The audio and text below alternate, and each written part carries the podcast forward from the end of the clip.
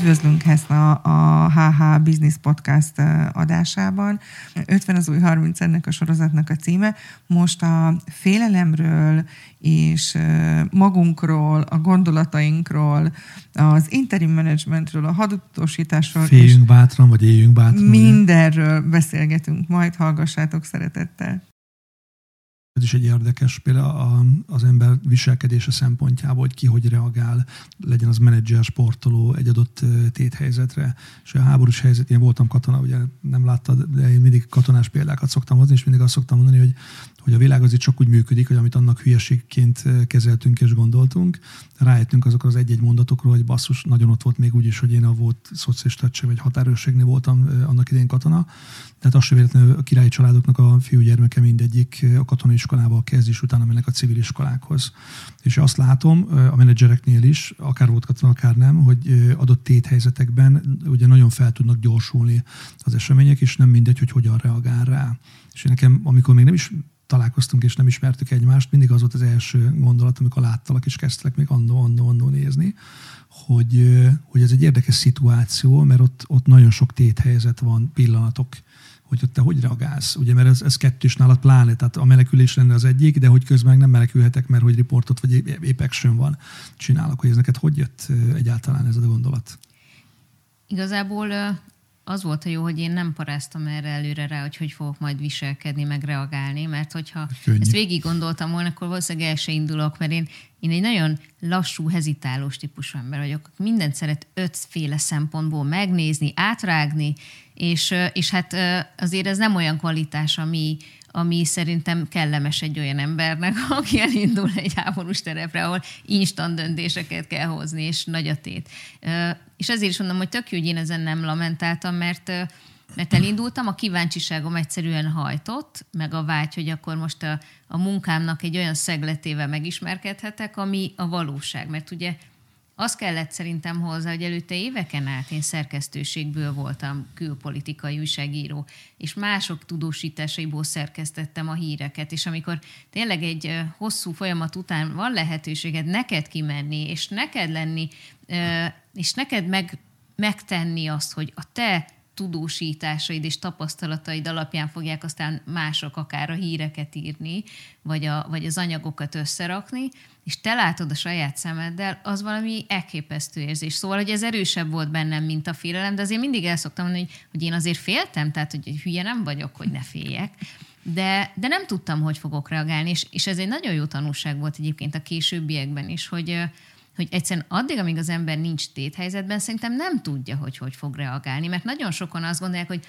ó, én egy gyáva nyuszi vagyok, én biztos bebújnék, nekem is hányszor mondják, hogy én nem bírnám ezt, én biztos elbújnék az első pincében, de amíg nem vagy ott, addig nem tudhatod. Van, aki meg azt mondja, ó, én biztos bírnám, én, én ott lennék a frontvonalban, és aztán kiderül, hogy nem bírja azt a fajta stresszt, és, és, és összeomlik a nagy nyomás alatt. Tehát, hogy ki kell menned az éles helyzetbe a rutinzónádon kívülre, és nem csak háborúban, szerintem az élet más helyzetében is, hogy lásd, hogy hogy reagálsz, és nagyon sok ember egyébként kellemesen csalódik magában. És te melyik voltál? Én abszolút a kellemesen csalódni, mert... mert de hogy éles helyzetben hogy reagáltál? Abszolút azt az oldalamat, egy olyan oldalamat hozta ki, amit én nem ismertem. Elképesztő gyors, precíz, nagyon fókuszált, nagyon hatékony voltam. Tehát, hogy belőlem sokkal jobbat hozott ki munkafronton, és egyébként szerintem emberileg is ez, a, ez az egész nyomáshelyzet. És nekem ez egy új felismerés volt, hogy van egy ilyen oldalam, és annyira jó, hogy, hogy mentem, és nem féltem kipróbálni ezt a helyzetet, mert hogyha referenciaként csak azt használom, ami az addigi harminc évem során volt, vagy huszonöt, mert elég fiatalon kezdtem el ilyen helyekre járni, akkor, akkor nem épesz, épésszel nem indul el az ember az én helyemben. És, és hál' Istennek én nem, nem, nem elemeztem ezt, hanem mentem, csináltam, és, és nagyon kellemesen csalódtam ebben, a, ebben az oldalban, de hozzáteszem, hogy hogy ez nem egy ilyen ö, abszolút érték, ahogy az ember reagál. Mert aztán ugye a tíz év alatt nekem is volt alkalmam megtapasztalni azt is, hogy, hogy engem is le tudott vinni a földre egy stressz helyzet. Hogy, hogy belőlem is kihozta sokszor nem a legjobb, hanem pont az ellenkező a legrosszabb oldalamat. pánikot, rossz reakciókat, stb. Ez a civil életben volt, vagy ez is? És inkább élet? A civil életben egyébként, és pont ezt, ezért is írtam a könyvet, mert ezt akartam megfejteni, hogy mitől függ, hogy egy stressz helyzet melyik irányba tol el minket. És akkor elkezdtem az én sztoriaimat, a velem megtörtént dolgokat így elkezdeni boncolgatni, és aztán elkezdtem más embereknek a történeteit boncolgatni, akikkel találkoztam a tíz év alatt. És, és egyrészt egy biztos felismerésem volt, hogy az ember fizikai állapota rendkívüli módon befolyásolja azt, hogy hogy, hogy reagál stressz helyzetben. Ezt egyébként simán most is tapasztalom, ugye, hogy, hogy elindult az én podcastem is Szabad ilyet elárulni, a vé em en csatornáján, a Bátorságlabor Hesznával, és, és érdekes, mert hosszú idő után először csinálok ismét interjúkat. Teljesen kiestem ebből. És hogy van olyan interjú, ami előtt és közben szétizgulom magam, van, ami meg se, meg se rezzent. És figyelem például, hogy ilyenkor mennyire sokat számít az, hogy, hogy hány órakor van az interjú, ettem előtte, aludtam előtte, felidegesítette valakit, tehát a fizikai erőnlétem nagyon befolyásolja. De ugye ennél még fontosabb kérdés, hogy, hogy, hogy igazából pszichésen ez mindig annak a kérdés, hogy mennyi önkontroll tud bekapcsolni egy helyzetbe. És, és nagyon sokat számít az, hogy én abban a helyzetben észreveszem-e, hogy félek, és elfogadom-e. Tehát ez a két kulcskomponens, ez, ez mind szerepet játszott azokban a sztorikban, ahol vagy a legjobbat, vagy a legrosszabbat hozta ki belőle a félelem. Akkor hozta ki a legrosszabbat, amikor szégyeltem, hogy félek. Amikor olyan helyzetbe féltem, amilyen banálisnak tűnt, amiért azt éreztem, hogy ezért megítélnek, elítélnek, hogy ez gáz, hogy félek.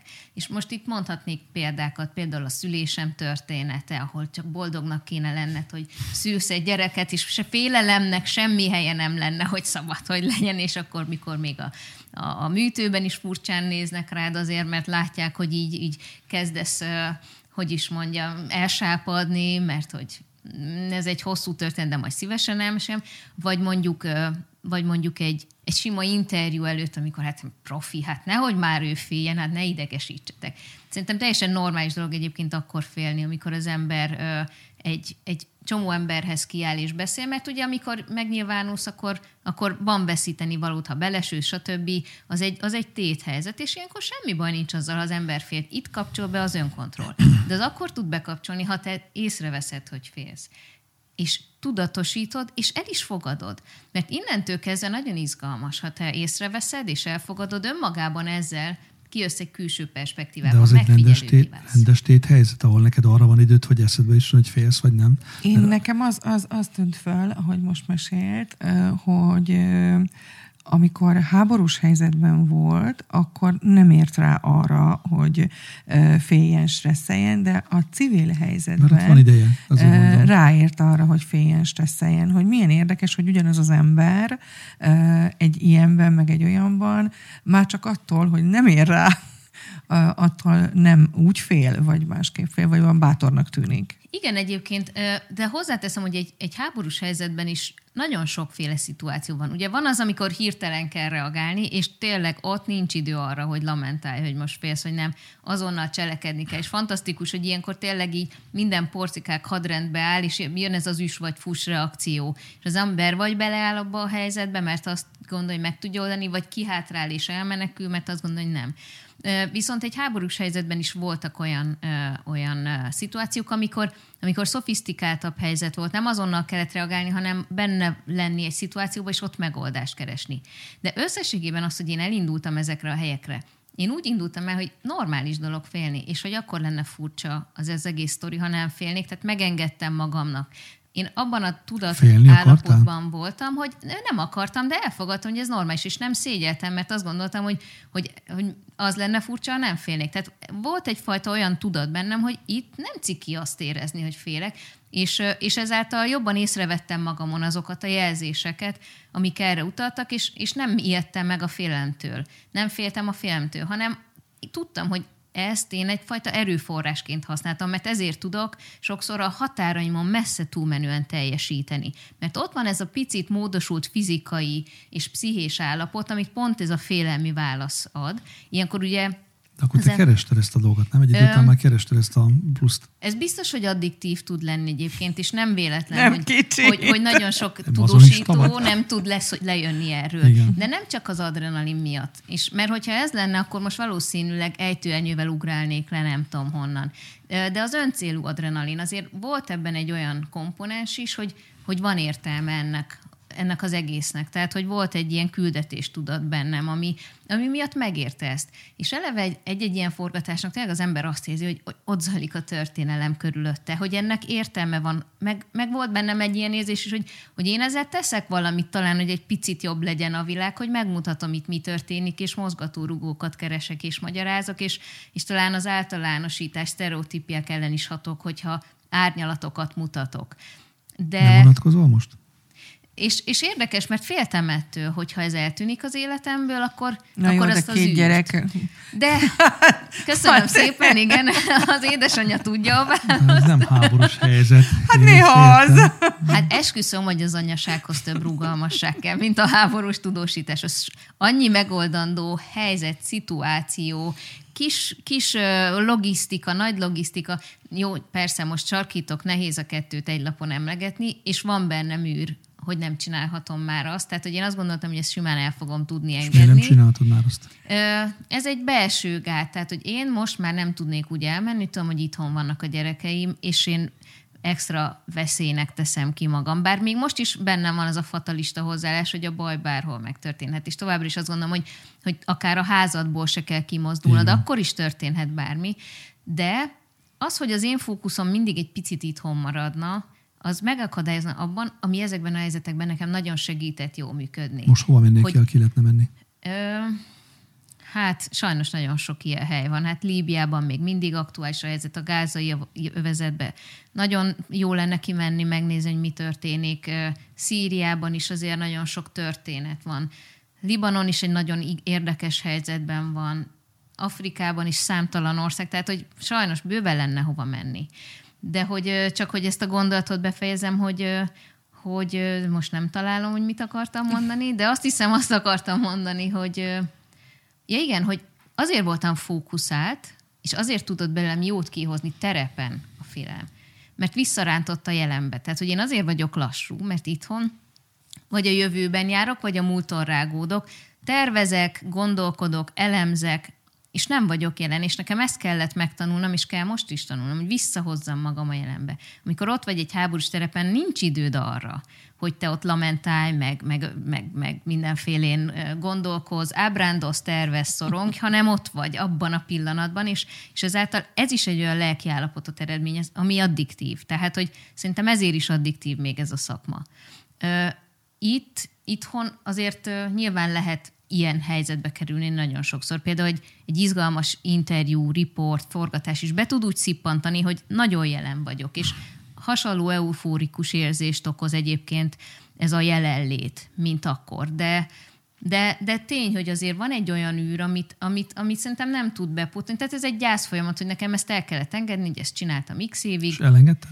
Szerintem igen, de olyan érdekes, mert most, és hogy csinálom szintén ezt a sorozatot, a gyászsal nagyon sokat foglalkozok. Szerintem ez az egész Covid helyzet arra jó, hogy, és ügyesen csinálod, tehát, hogy a play gombot megszakított. Köszönöm, hogy nyugodtan lőjetek le. Bocs, nem, hát csak, hogy nem, mert azért, mert hogy a rutin, rutinból tolod, rutinból tolod, csak pont az a lényeg, hogy kicsit kimozgassalak. Igen. Nem mondom, hogy háborús helyzetet akarok hozni. Nyugodtan, bátran. Csak azt szeretném, hogyha ha megvakarnánk egy kicsit a felszínt. Igen, és ez a mostani helyzet szerintem pont erre jó, hogy, hogy, hogy, hogy sok a veszteség, meg sok a, a szomorúság, meg sok az...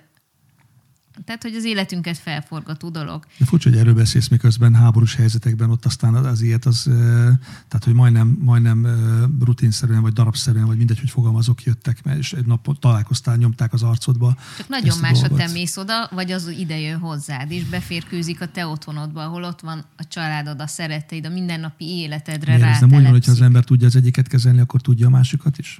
Abszolút nem szerintem. Bár szerintem jól kezelem most ezt a helyzetet azokból a tapasztalatokból kiindulva is. Akkor mégiscsak mindegy, hogy mész hozzá, de vagy ő hozzá. Azért nem, mert hogy ez a mostani helyzet, ez, ennek nem látom a végét, és szerintem pont ez a legmegterhelőbb. Annak látod a végét? Hát még most is eljöhet. Az eljöhet életemben. Eljöhet. És egyébként hozzáteszem, hogy ez nem feltétlenül jó, mert az a, a túlélők bűntudata úgymond, meg a másodlagos trauma, hogy megtapasztaltam azokat a történeteket, de én eljövök, itt és terhelem. Félj bátran. Félj bátran. Az, azt ugyanúgy cipelem. Tehát, hogy az sokkal alattomosabban erodálja az ember lelki világát, mint az, hogyha ránk rúgja egy, egy traumatikus helyzet az ajtót itt, és a te realitásodban kell megküzdeni, mert azokat a sztorikat úgy cipeltem még éveken át magammal, meg cipelem most is, hogy hazajöttem, és látszólag biztonságban, békében vagyok, de közben azért végzi és végezte rendesen az aknamunkát, az a sok élmény. Ez nem fejben dől el. Pont az előbb mondtad azt, hogy végül is lehetne úgy is, hogy itt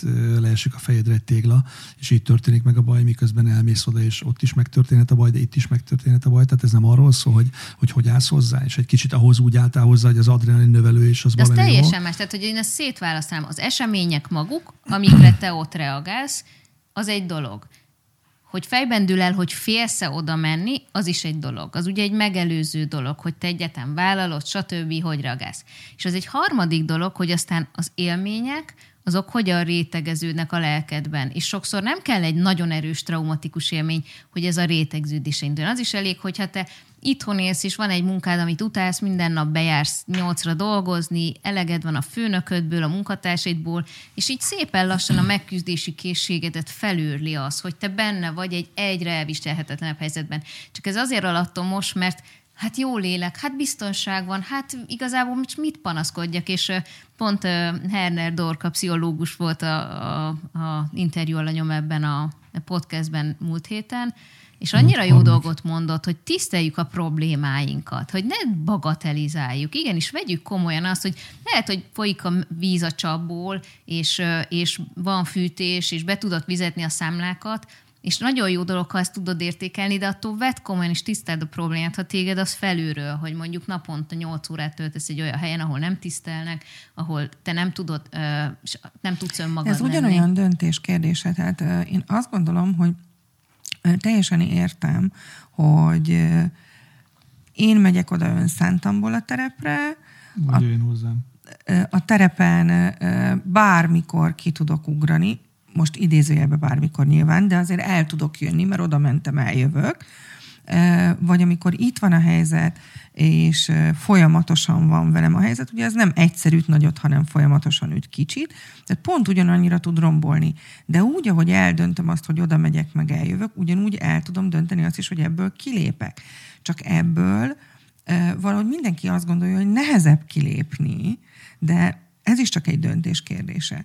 Tehát hogy az, azért is örülök ennek is, ennek a beszélgetésnek is, mert hogy valóban mi különbség van egy átlagember félelme, egy haditudósító félelme, vagy egy interim menedzser félelme között.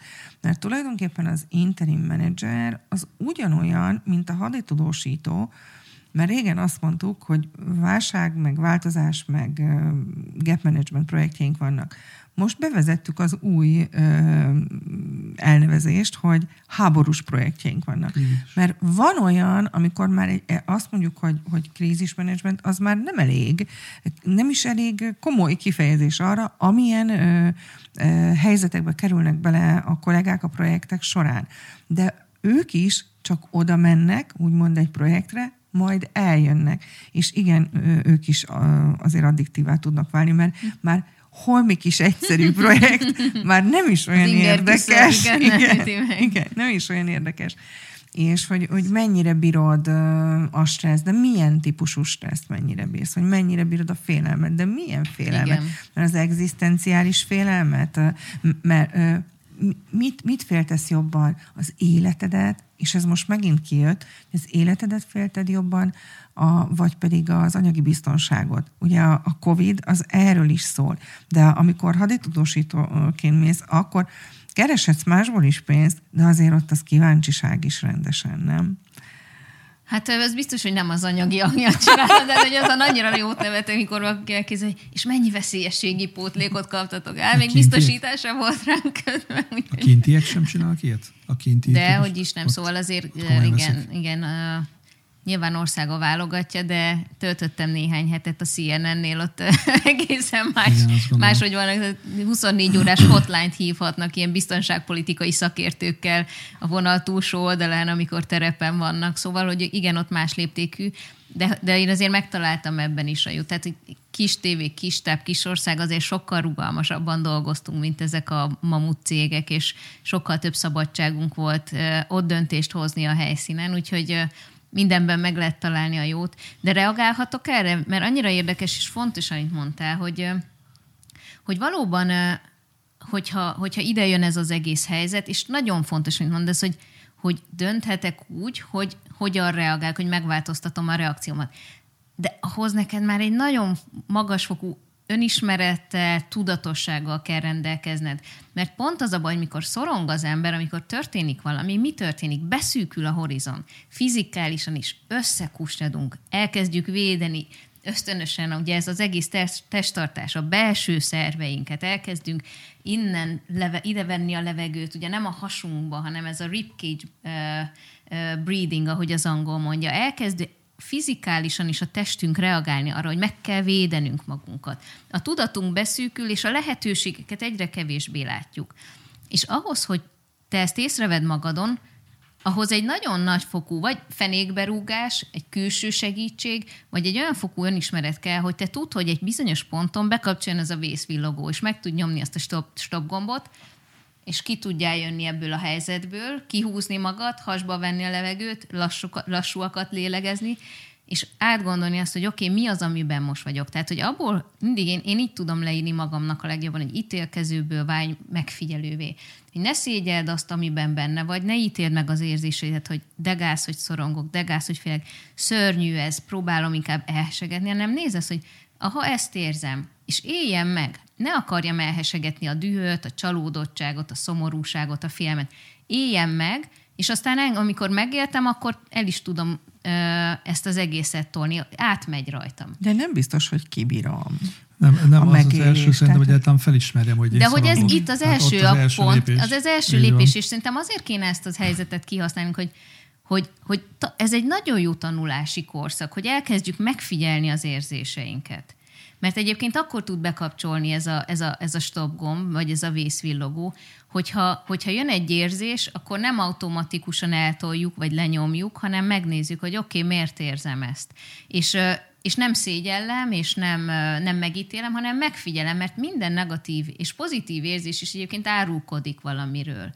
És, és szerintem tudunk máshogy reagálni. Tehát, hogy én tényleg azt gondolom, hogy nagyon sokan, nagyon drámai dolgokat éltek át, de hogy mindig van valamit, amit tudunk tanulni ebből, vagy magunkról, vagy a helyzetünkből, amit talán át tudunk fordítani. Tehát tényleg az volt, hogy amikor a Bábelt forgattam, ami ugye már a háborús tudósítósi korszak után, tudósítói korszak után volt, hogy elképesztő élethelyzetben lévő emberekkel találkoztam, akiknek tényleg már úgy éreztem, hogy hát mit lehet reményt találni, amikor, amikor a legalján vagy a, ennek a bödönnek, és mégis tudtak valamibe kapaszkodni. És ez a másik gondolatom erre, hogy, hogy most azért szoronganak nagyon sokan, mert nem látjuk a végét, és sokan úgy érzik, hogy nem tudják irányítani az életüket, hogy történt valami, ami átvette a kontrollt. Hogy próbáljuk a kontroll érzését visszacsalogatni, és hogyha az, az hogy én minden nap csak végig gondolom. Az, az, az azért gáz, bocsánat. Igen. Mert hogyha ugye az első ott, ott szerintem ott válik ez, ez a dolog, hogy sokkal egyszerűbb azt mondani, hogy, hogy valami más az oka ennek a dolognak, mint hogy elkezdjek saját magamon nézegetni, és saját magamon változtatni. Nem csak ez, szerintem. És bocsánat, is. Még ehhez kapcsolódóan. Tehát az egy, onnantól ez egy sor más egyéb kérdést is felvet, hogyha azt mondom, hogy én vagyok az ura ennek a helyzetnek. Tehát, hogyha én szorongok, akkor erre vannak megoldások, hogy tudok ebből kilépni, hogy tudom ezt a dolgot kezelni, stb. De ha azt mondom, hogy nem rajta múlik, hanem a Covidon múlik, az iksz ipszilon múlik, a főnökömön múlik, a munkájában múlik, akkor avval egy csomó feloldást adok, vagy hát felmentést adok. Persze, ez az áldozati mentalitás. Na, de pont ezzel van a probléma, hogy, hogy ebben nem jó belezuhanni. Na, de ez emberek ebbe belezuhannak. Én nem tudom, te kikkel találkozol, de amikkel... Na, de most pont arról beszéltünk, hogy nem lehet belezuhanni. Hát, ha nem akar, de hát az ember azért gyarló ilyen szempontból, tehát sokkal inkább nézi meg azt, hogy mi a, miért más a hibás az életében, a, a, karrierében. A, a, a helyzetet. Azért nem ismeri fel, mert az teljesen normális. Tehát bárkinek azt mondod, hogy Hesna haditudósító, akkor azt mondja, úristen, attól félni kell. De hogyha azt mondod, hogy egyébként szar munkahelyen dolgozik, vagy szar családban él, és nem változtat rajta, egyébként az egy normális. Tehát, hogy ez, ez, ez a probléma, hogy azon senki nem hőköl meg, és nem mondja azt, hogy úristen, attól félni kell. Mert attól is félni kellene, de nem fél tőle. Tehát, hogy a, a, a helyzetfésben, persze a háború az, az gáz, igen, a Covid is gáz, de vannak egyszerű mezei gáz dolgok, és azoktól nem fél. Igen, egyébként ennek megvan a maga pszichés oka, mert hogy általában nagyon érdekes, egy biztonságpolitikai szakértő írta le, hogy, hogy, hogy mennyire rosszul mérjük fel azt, hogy a biztonságunkra mi jelent kockázatot, és ami hangzatos, és nagyot szól, és, és ritka, az sokkal nagyobb veszélynek érzékeljük, mint azt, ami mindennapos. És, és ezek, ilyen, ezek ilyen észlelési torzítások miatt vannak, ami egyébként oda vezethető vissza, hogy a döntési mechanizmusaink még azokra az időkre lettek optimalizálva, amikor a szavannákon, kisközösségekben éltünk. És annyira felgyorsult az élet, és annyira nem követte mindezt a döntési mechanizmus. De ha csak megnézzük azt, hogy, hogy mi történik a szervezetünkben, az agyunkban, a hormonrendszerünkben, amikor félünk, ez se változott szinte évezredek alatt. Szóval nagyon érdekes, hogy, hogy ez, ha ezt visszakövetjük, akkor értjük, hogy miért vannak ezek a kognitív torzítások, amik félrevisznek bennünket attól, hogy mitől félünk. Mert ugye ez is egy ilyen általánosan tudott dolog, hogy attól félünk, amitről, amiről sokat hallunk, ami a túlélésünket szolgálta, mert hogyha sokat beszéltek arról, hogy egy oroszlán megtámad embereket a, a közösségben, akkor attól tényleg kellett félni. Amióta ugye központilag kapjuk a híreket a világ túl oldaláról, azóta ez nagyon rossz, mert attól félünk, amitől nem kellene. Sokat hallunk mondjuk adott esetben a Zika vírustól, ami mondjuk ránk nem jelentett veszélyt, és Magyarországon is komoly szorongást és félelmet okozott. De most itt beszélhetnék egy csomó másról.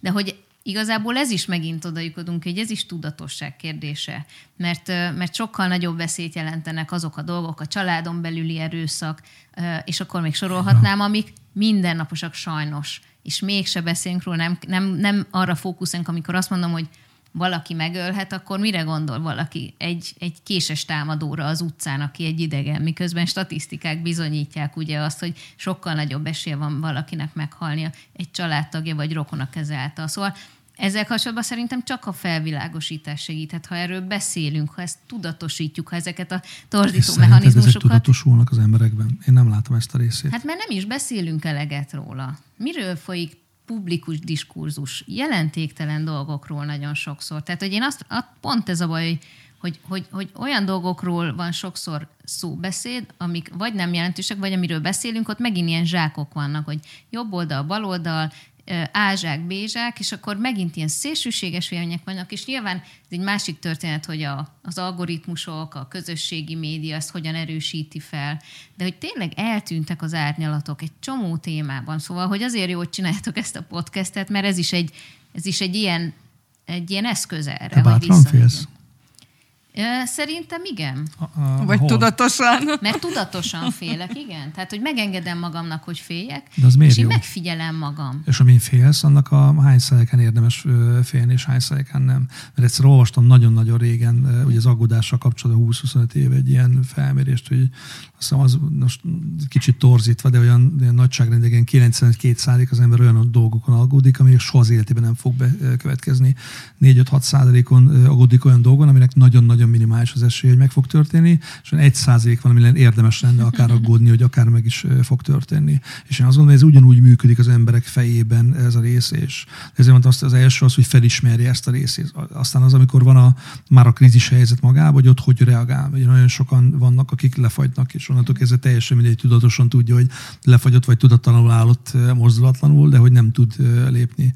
Van olyan, aki, én például olyan vagyok, hogy krízis helyzetben mindegy film így lelassulok, és akkor jönnek egymás után ez, ez a döntés, ez a döntés, ez a döntés, és nagyon még meg sem tudom mondani azt, hogy ez akár tudatos lenne, mert akkor nem, egy nagy rész ennek nem tudatos. Tehát én azt gondolom, hogy ez is baromi sokat számít, mert ha valaki hiába bármilyen tudatos, ha a stressz helyzetben lefagy, és most mindegy, ez egy háborús helyzet, vagy egy szülés, vagy bármi, illetve nem mindegy, de, de példa szempontjából, akkor azért az, az érdekes a, a viselkedés, hogy ez az mennyire tanulható. Ez azért óriási különbség, hogy csak úgy lárpullár fél, vagy valóban van egy helyzet, hát, ami, amiben azért úgy jogos. Hát neki az a félelem. Hát egyébként én, én ezt tudjátok, hol választanám el? A szorongás és a félelem definíciójával És például, amikor én elkezdtem kutatni a félelmet, elég sok szakmából megkérdeztem embereket, hogy ők hogy látják a félelmet. És egy jövőkutató mondott egy nagyon izgalmas képletet, amit én azóta nagyon sokat idézek, és használom magamra, hogy a szorongás tulajdonképpen a félelem megszorozva a fantáziával. És szerintem... Ezt ez, mondtad a podcastban is. Ezt ez mondtam, nagyon igen. jó. És, igen. és nekem ez tényleg... Tehát, ö, azért jó, mert nagyon vizuálisan is leírja azt, hogy képletben látja az ember, hogy félelemcsomag, X, ugye szorozva, fantázia. Ami egy ilyen nagy, burjánzó, ö, határok nélküli massza. Hát ez a boldogok szóval a lelki meg, szegények, megállapíthatjuk, ugye? hogy akinek nagyobb a fantáziája, az szorongásra hajlamosabb. Egyébként sajnos ez, ez, ez tud katalizátor lenni. És érdekes, mert megint az evolúcióra visszatérve, evolúciósan is fontos, hogy szorongjunk. Mert hogy, mert hogy ez kellett szintén a túléléshez, hogy az ember fantáziája azért bizonyos szinten bekapcsoljon, hogy amikor mozog a bokor, rezeg, akkor amikor elsétál az ősember, akkor ne azt gondolja, hogy egy nyuszika van ott, hanem gondolja azt, hogy lehet, hogy tigris, és akkor lehet, hogy fel kell készülni.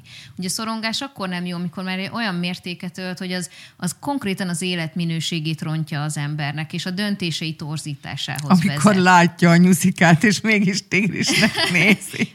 Na például, ez egy jó példa. És, és érdekes, mert hogy kutatások bizonyítják, hogy minden ember hajlamos arra, hogy amikor valami információ jön, vagy gondolata támad, akkor pillanatok alatt tud ilyen forgatókönyveket szőni belőle, hogy mi minden borzasztó dolog történhet meg. Ugye csak az nem mindegy, hogy ez a forgatókönyv milyen hosszú, és mennyire terjengős, és mennyire véres. Mert hogyha Hogyha elindul, olyan érdekes, mert ugye ez mindez a fejedben kezd el valami megtörténni, de ugye fizikailag ilyenkor ugyanúgy reagálunk, mint egy valós félelmi helyzetben, ugyanúgy elindul a hormonok felszabadulása, a több vér pumpálódik ugye a főbizmokhoz, nő az a glükóz felhasználása, hogy éberebbek legyünk, jobban tudjunk fókuszálni, tehát egyfajta ilyen készenléti állapotba kerül az ember, ami jó, ha tényleg van egy akut helyzet, és meg kell oldanod, ütni vagy futni, ugye, akkor viszont nem jó, ha nincs ez a helyzet, csak Igen. a fejedben. Igen. És az immunrendszeredet ez szépen lassan felőrli. És amikor jön ez a képlet, és érze, észreveszem magamon, hogy úristen, mert így izzad a tenyerem, érzem, hogy úgy nehezebben lélegzek, és úgy valami görcsön a gyomron van, és észreveszem a gondolataimat, hogy micsoda történetet szőttem akár mosogatás közben, vagy vezetés közben, ugye sokszor akkor kapcsol be ez a szorongó mechanizmus, amikor nem is tudatosítjuk, és akkor azt mondja, úristen, most megint itt van ez a, ez a fantáziaelem, akkor ezt húzzuk ki belőle. Megtörtént, amitől félek? Nem. Meg fog történni? Lehet, de nem valószínű, lehet, hogy igen, de valószínűbb, hogy nem. Akkor most akkor csavarjak egyet a perspektíván, nézem meg azt, hogy mi van most.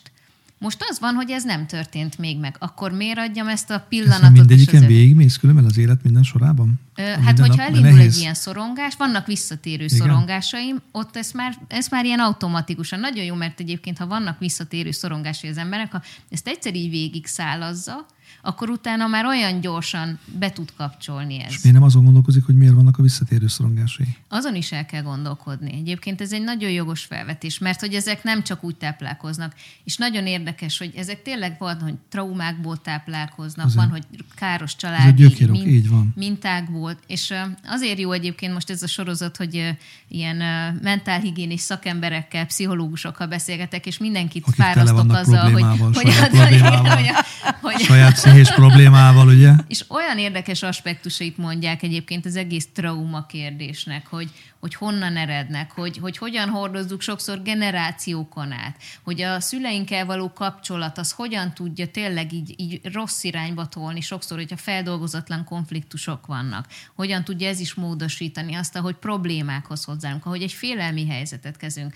Szóval ha ezt most messziről objektíven megnézem, rémisztő, hogy mennyi önmunkára, önismeretre lenne szükség. Az ember élete végig kéne, hogy dolgozzon ezen. Szegény hallgatóink, nézőink, azok már az összes podcast, összes adásában teljesen mindegy, hogy honnan indultunk el, de mindig oda lyukadtunk, vagy eleve az volt a téma, önismeret, önismeret, önismeret. És tényleg ez az egésznek az alapja, bárminek is, pláne, hogyha az ember profi vezető akar lenni, akit, akit jó, hogyha követnek, embernek, vagy jó, hogyha tudja, hogy mit csináljon az embereivel, de akár önmagában is, meg a családban is. Tehát azért, nincs más, nincs más megoldás. Nagyon jóba kell lenni magammal, hogy elfogadjam ezeket a dolgokat, és ne pakoljak uh, még próérveket, hogy azért miért nehéz nekem, miért vagyok én ilyen, miért nem tudok másképp menni. Tehát nekem az a bajom ezzel a dolga, amiket látok, vagy akikkel együtt dolgozunk, vagy a menedzsereket, amiket látok, vagy a pszichológus szakembereket, hogy, hogy ez egy dolog, hogy megfejti, hogy neki ez miért van, de aztán ezt meg tudja oldani, vagy nem. Vagy csak mondja, azért mondja ezt kifelé, mert hogy ő sem tudja saját maga megoldani. Szóval ez nem véletlen az a mondás, hogy az ember a felnőttkor arról szól, hogy próbálja feldolgozni a gyerekkorát, ugye a hátrévő felnőttkori évei alatt, mert én azt látom, hogy, hogy nagyon sok ember azért nagyon nehéz. Tehát amikor úgy növünk fel, hogy tükröm-tükröm mond meg nékem, hogy ki a legszebb a vidéken, és tudatalattinkba az megy el, hogy beszéljünk őszintén, és mondd el, és aztán utána, hogy valaki őszintén beszél velem, akkor, akkor nem azon gondolkozom, hogy basszus, akkor ez így néz ki, hanem azon, hogy hát ez irigy, ez ilyet, stb. A, ebben a mi világunkban, vagy nem tudom, minek nevezzem a, a nyugati társadalmat, vagy nyug, mi is nyugati társadalomban vagyunk, a tüneti kezelés a menő, nem a gyökérokkezelés. Tehát értem, senki nem kezeli a gyökérokat. Mert az nagyon fáj. A fél bátranban is ugye egy betű az a fél bátran, vagy él bátran. Ugye az, amit, az, amit mondhatunk. Tehát, hogy most a bátorságomat kezeljem, vagy a félelmeit kezeljem bátran. Én szerintem a fél bátran, bátran és az él bátran az pont ugyanaz. Mert? Mert hogy a bátran félni számomra pont azt jelenti, hogy te megengeded magadnak azt az érzést. Hogy, hogy te... féljek? Igen. És az miért jó, ha félek? Azért, mert lekapcsolni nem fogod tudni. Ez nem úgy működik. Fogadd el! Hogy, hogy akkor én nem akarok félni, kapcs. Te akkor egy ilyen, egy ilyen vége láthatatlan, nekem... ilyen, ilyen sziszifuszi körbe nem, az a félelem bele. Nekem mutat valamit. Ez ugyanaz, ugyan azt szoktuk mi mondani, hogy elmegyünk valahol, mindig a gyökérokat nézem. Ez ugyan, mint az orvoslás is. Tehát, hogy a tünetre adom a, a gyógyszert, vagy arra megnézem, hogy ez a tünet az minek a jele már. Alapvetően. Az, az egy folyamat végén persze nagyon fontos megnézni, hogy honnan jön a félelem, de mikor benne vagy egy helyzetbe, én nekem a bátran félés, az pont azt jelenti, hogy benne vagyok egy helyzetben, észreveszem, hogy félek, és azt mondom, hogy oké, okay, hogy félek, mert lekapcsolni nem tudom, dolgozni tudok ezzel az érzéssel, és hagyom ezt, ennek az energiáját, ennek a munícióját abban a szituációban, tovább abban a szituációban. Abban a szituációban. És hogyha nem akarom lekapcsolni, és nem elnyomom, mert akkor aknamunkát végez, akkor át tudom alakítani. Tehát, hogy én abszolút én a, a, az érzések transformálásában hiszek. Az elnyomása, az biztos, hogy nagyon kontraproduktív. Nem, az el, nem, így van, az elnyomás az olyan, mint a lufi, azt szoktam, itt nyomod, itt dudurodik, így nyomod, itt dudurodik. Nem, nekem azt mondom, hogy, hogy én, én oké, okay, tehát abban az adott szituációban legyőzöm a félelmemet, de utána biztos, hogy elgondolkozom azon, hogy miért volt ez a félelem egyáltalán. És ez a következő lépés, és igen, pont ezt mondom, hogy, hogy szerintem az a nagyon fontos, hogy kíváncsisága, hogy megfigyelő, hogy ö, ítélkezőből megfigyelővé. Miért jött nekem ez az érzés? Mit akar nekem mondani? Nekem az irigység az egy, egyik kedvenc példám, mert az annyira látványosan, hogy, hogy, hogy ugye az irigység az egy ilyen elítélendő negatív dologként emlegetik. De amikor az emberbe belemar, ugye mi az, fú, bűntudat, nehogy már irigy legyek. Ahelyett, hogy itt ostorozod magad, nézd meg, hogy oké, okay, irítség, ez az irítség, ízlelgesd, fogadd el, hogy te azt érzed, ne ítéld meg magad. Jó, és mit akar nekem ez mondani? Sokkal többet tudunk meg abból, ha ezt elismerjük és végig gondoljuk, hogy, hogy igazából például akkor mi, lehet, hogy arra vágyok, ami miatt irigy vagyok a másikra. Elkezdem megnézni a saját életemet, céljaimat, igen, vágyaimat, és lehet, hogy olyan dologra jövök rá, amit az ego mindig elnyomott volna, hogy nem, én ezt nem akarom. Lehet, hogy nem tartom magamat képesnek erre, és soha nem engedtem föl a tudatosított énembe azt, hogy én erre vágyok. És jön egy irigység, egy zsigeri érzés, és hogyha vagyok annyira tudatos, hogy nem elnyom és megnézem, akkor lehet, hogy rájövök, hogy igazából mire vágyok. Valami olyan gondolat, érzés, cél jöhet elő, amit nem engedtem volna meg magamnak, és szerintem egy, egy nagyon sokszor a dűvel is így van. Ugye sokszor dühösek vagyunk, kiadjuk azt az energiát, haragszunk valakire, de ha megnézzük, a saját félelmünk áll ennek az egésznek a mélyén. És az a baj, hogy most ugye nagyon sok indulat van az emberekben, és nagyon sok, nagyon sok agresszió, és ugye Ez, ezek frusztráció is mind a belső félelmekből, bizonytalanságból fakadnak, és, és ez egy, nyilván ez egy nagyon hosszú munka, még ezt az ember elvégzi, de hogyha egy picit is tudatosabban figyelünk az érzéseinkre, és elkezdjük megvizsgálni, és elkezdjük a, tra- a kapcsolatainkat megvizsgálni, mert nagyon sokszor egyébként, és, és most egy picit, hogy így a traumák világára menjek, szóval tényleg nagyon sokszor Most egy ilyen helyzet felerősíti a meglévő traumáinkat, vagy felszínre hoz olyanokat. És gyorsítja. És gyorsítja is ezeket a folyamatokat. Lehet, hogy ez most egy tök jó alkalom arra, hogy megnézzük a kapcsolatainkat, mert amikor az ember, és, az, és nem az a trauma, mint egy nagy autóbaleset, stb. Minden, ami a mi megküzdési készségünket, képességünket meghaladja. És most már fantasztikus elméletek, új gyógymódok, terápiák vannak a, a traumára. Például a Somatic Experience, nem tudom, hogy ki hallott erről, egyébként Magyarországon nemrég jelent meg, egy Peter Levin nevű emberhez kötődik, és olyan érdekes, hogy ő például évtizedek óta dolgozik ezzel a módszerrel, ezen a módszeren, és ő mondja azt, hogy ugye a hagyományos pszichológia általában így a, a traumák, a negatív események lélekre gyakorolt hatását vizsgálja. Pedig ez csak a történet fele. A történet másik fele az a testünkről szól. És ez a módszer is, egyre több módszer dolgozik, például a testtel, a bentreket energiákkal, feszültséggel.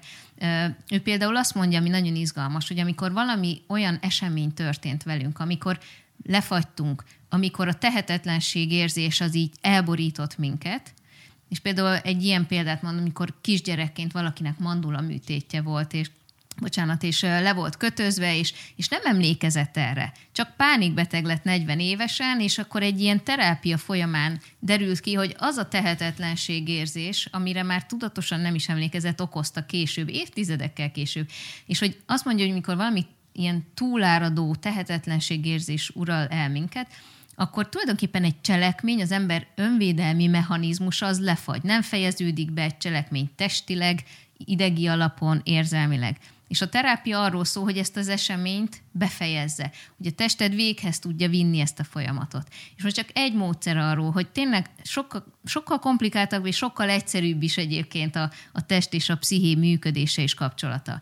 És szerintem nagyon izgalmas az, hogyha az ember eljut egy olyan pontra, hogy elkezdi magát és a kapcsolatot egy picit kívülről nézni. Egy traumatikus helyzet, amikor valaki traumatizálódik, akkor, akkor, akkor ez megváltoztatja a kapcsolatait. A szűrőket tesz a, a lencséj elé, lencséj elé. Más színben kezded el látni az embereket körülötted, az életet, a hétköznapi helyzeteket. És sokszor olyan fokozatosan történik ez, hogy észre se veszi az ember. És nagyon izgalmas volt olyan szakértőkkel beszélni, akik elmondták, hogy Hogy ez, a, ez, hogy ez egy olyan folyamat, amit, amit észrevehetünk, például a kapcsolataink erodálódásán keresztül. Ez, ez, a, ez az egész COVID-helyzet jó lett arra, hogy egy picit megálljunk és megnézzük, hogy hol, hol, hol vagyunk mi ezzel a megküzdési készséggel, képességgel, és hogy mit tudunk ezért tenni, hogy ez, ezt a folyamatot megállítsuk. És, és sok módszer van erre.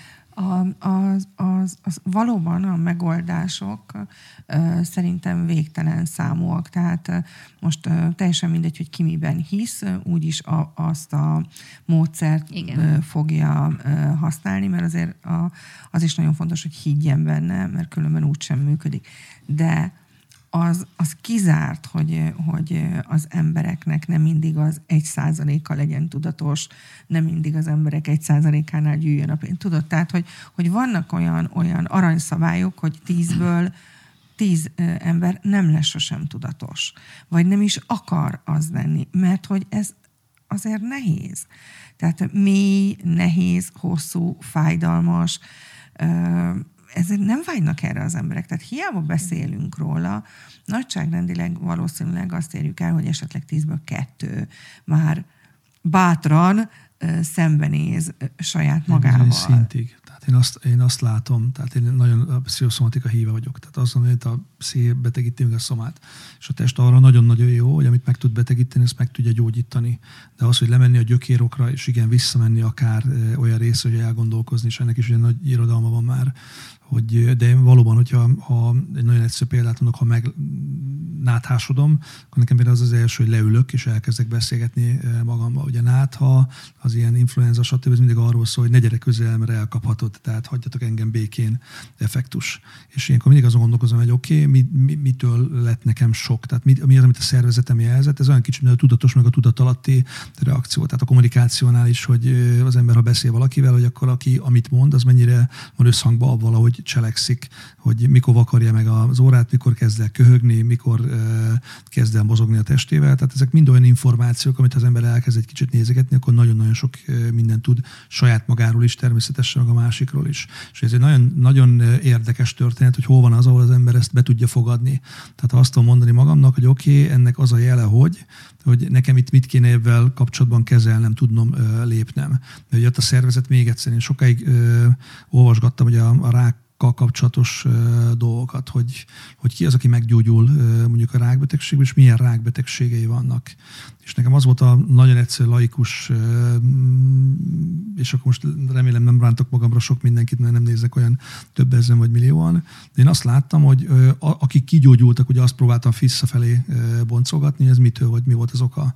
És én például azt vettem észre, hogy olyan, olyan, olyan életmódváltáson, vagy teljes váltáson kellett átmennie, Ami, ami komplett családot lecserélt, akár munkát lecserélt, tehát egy teljesen más életet kezdett el csinálni, és tünetmentessé vált. Mert azt gondolom, hogy a szervezet, hogy ez ott már csak észrevesszük, amikor a sejtekből már akár gombóc lesz.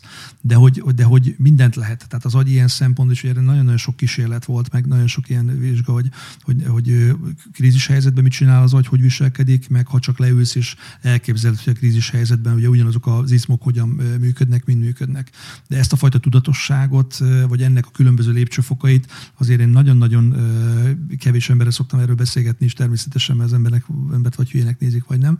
De ugye nekem volt egy balesetem is, ugye ez a, ahol, ahol én tíz napig kómában voltam, és újra tanultam járni, tehát egy csomó olyan dolog volt benne, amiben, amiben nagyon érdekesen figyelgettem saját magamat is. Tehát, hogy az agyam tolókocsiba tologattak, hogy, hogy mennyire tudja azt elképzelni, hogy, hogy én futni fogok egyszer, vagy nem tudja elképzelni már ezt sem. És ugye akár elhiszed magad, hogy meg tud csinálni, akár elhiszed, hogy nem tud megcsinálni, mindenképpen igaza lesz, ugye van ez a mondás. Na jó, de ezt kérdeztem az előbb, hogy beszélünk róla, mondjuk...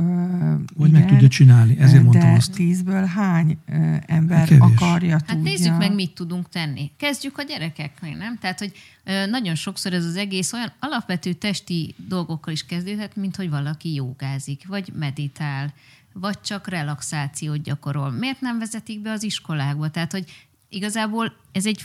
Nyilván ez egy építkezés, de hogy el lehetne kezdeni. Van már olyan iskola, ahol van ilyen. Hála a jó égnek, igen. Hála a jó égnek. És meg én arról szó, szerintem ez egy sokkal komplexebb, mert az, hogy valaki csak jogázgat, de fejben azért onnan kilép, ugyanúgy, ugyanúgy azokat a földi dolgokat csinálja, mondja és követi el, akkor az, a joga is az lesz valami, de több, mint a semmi, abban igazad van. Én, én azt gondolom, hogy szemléletformálással lehet uh-huh. ezt elérni, és az gyerekkorban kell, kell, kell hogy kezdődjön.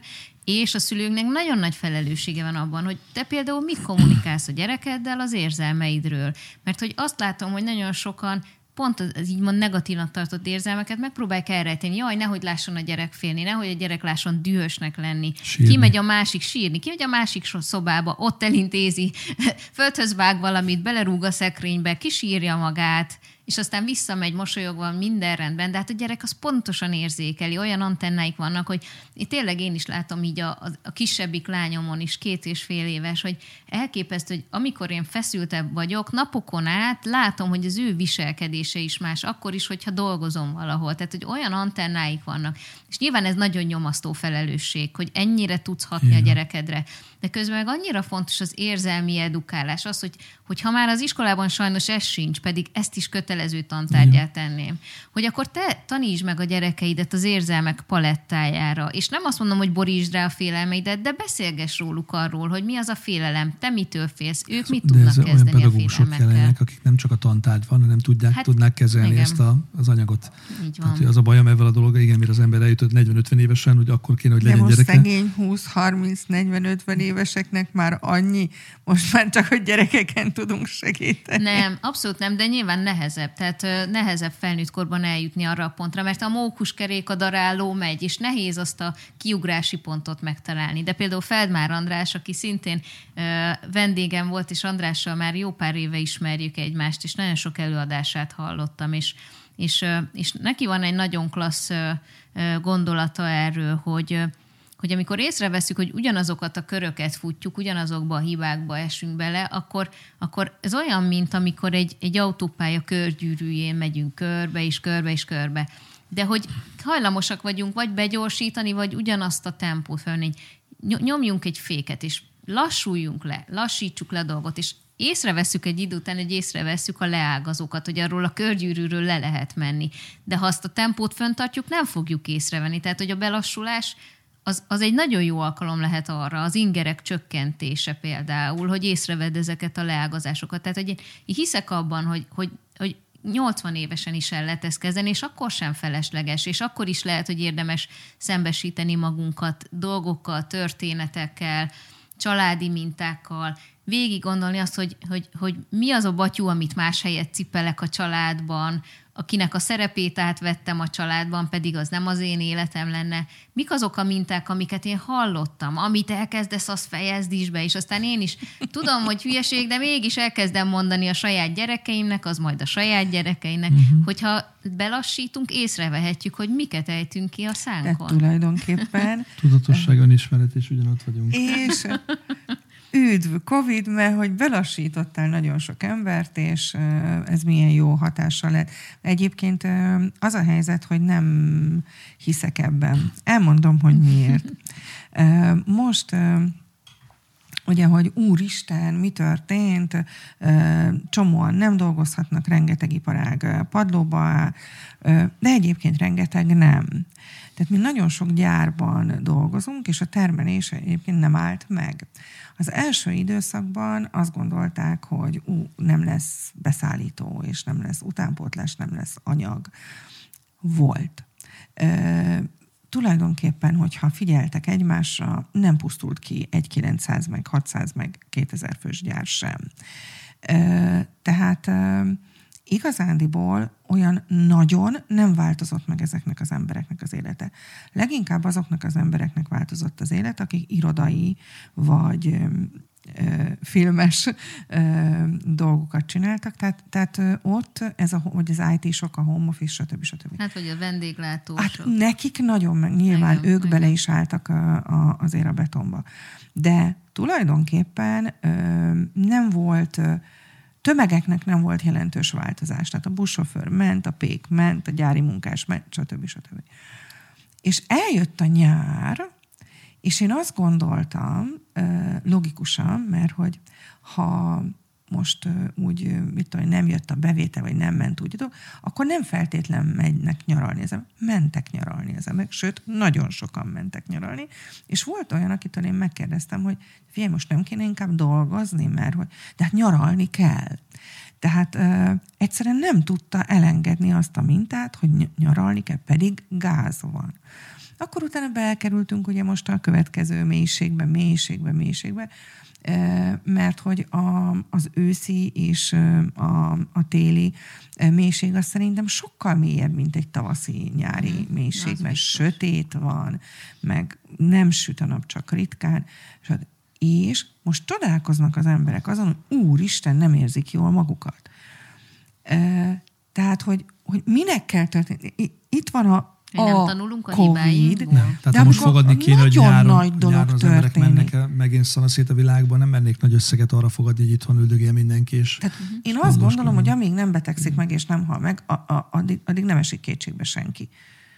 Tehát, hogy nagyon betegnek kell lenni, nagyon szegénynek kell lenni, vagy a melletted lévő családtagnak valami nagyon közelnek meg kell halni ahhoz, hogy igen, egyébként szerintem ez az emberi természet vele járul. Ezt most, hogy egy saját példát mondjak, amikor én ilyen háborús terepeken jártam, és, és tényleg megtapasztaltam, és köze, test közelből láttam olyan tragikus élethelyzeteket, hogy milyen az, amikor egy, egy hat éves gyereknek a, egy vödörrel a fején kell tíz kilométerről hordani a vizet, és hogy elképesztő dolgok, és hogy én abszolút újraértékeltem mindent az életemben, és hazajöttem, és hálát adtam azért, hogy van fürdőszoba, és meleg a lakás, ne adj Isten, autóval járatok, és meddig tartott? Körülbelül három hétig, négy hétig, és aztán az ember visszakezd. Gyarló. Igen, a vissza-vissza állnak az érzékei, a tudata, visszahangolódik. Mert így szoktuk, így és van. Ez természetes. És, és nagyon nagy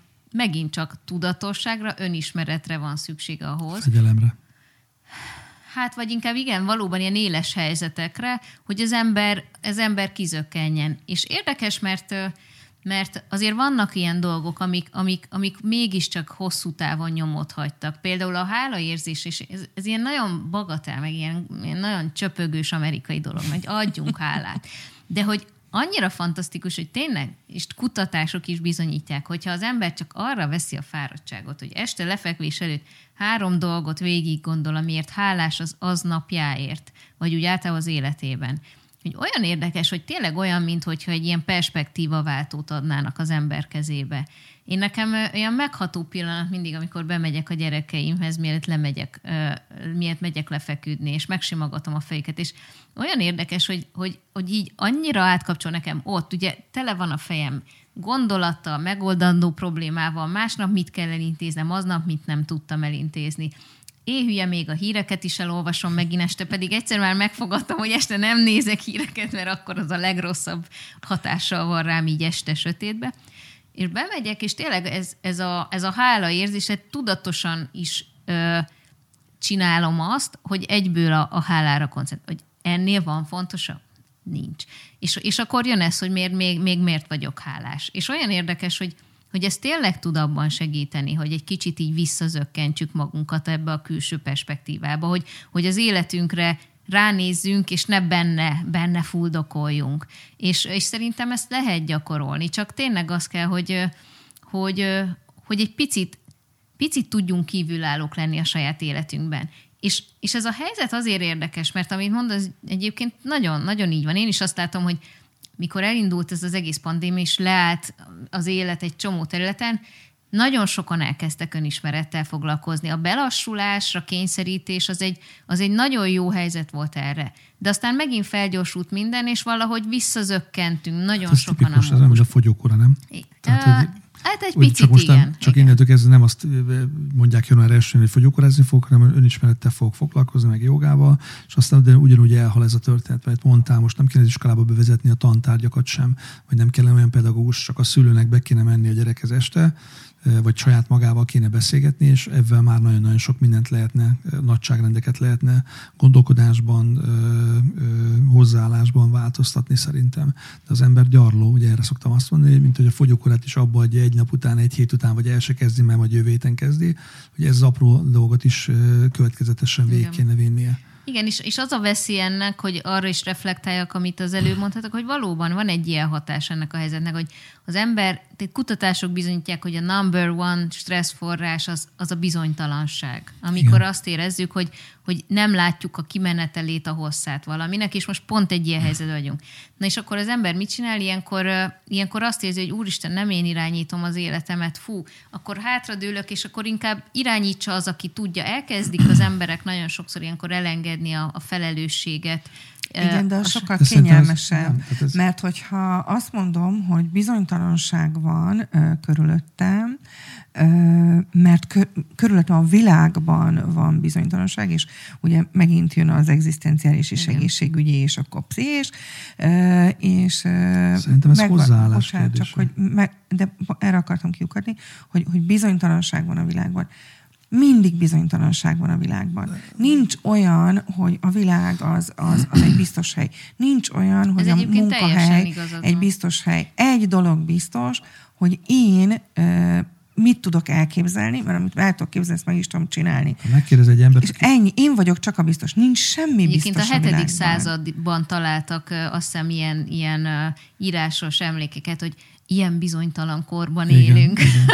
Hát ha belegondolsz, mert ha elindulsz a Balatonra száz kilométer este, ott is csak száz métert látsz, amit a lámpád világít, és nincs benned az a gondot, hogy nem fogsz leérni a Balatonra, mert az fel sem merül benned, miért ne érnél le attól, hogy csak száz métert látsz. Mert azt el tudod képzelni, mert ezt mondom, látsz. Hát hogy azt, amit azt el tudsz képzelni, azt meg tudsz csinálni, meg tudod csinálni. Nagyon sokan szerintem bebújtak ebbe a történetbe, hogy most bizonytalanság van, nem tudok semmit csinálni, ezt és akkor is, elengedem. Mert nem válasz, annantól kezdve ez az áldozatmentalitás, amiről az. beszéltünk, hogy akkor mégis nem kell felelősséget vállalnom azért, a döntéseimért, az életemért, és, és pont ezért mondom, hogy szerintem ez nagyon veszélyes tendencia, amikor társadalmi szinten kezdenek el így gondolkodni az emberek, mert ezzel a politika is visszaél, ezzel a, a marketing is Mindenki. visszaél, a fogyasztói társadalom, a szomszéd, a főnök. De miért? Főnök, az is igen. azt az oldalt nézve, azért, mert ez kell az embereknek. Hát ezt akarják elhinni, ez kell nekik, akkor ezt adom nekik, legyen az kormány, legyen az marketing, amit mondtál. De tudod, ez,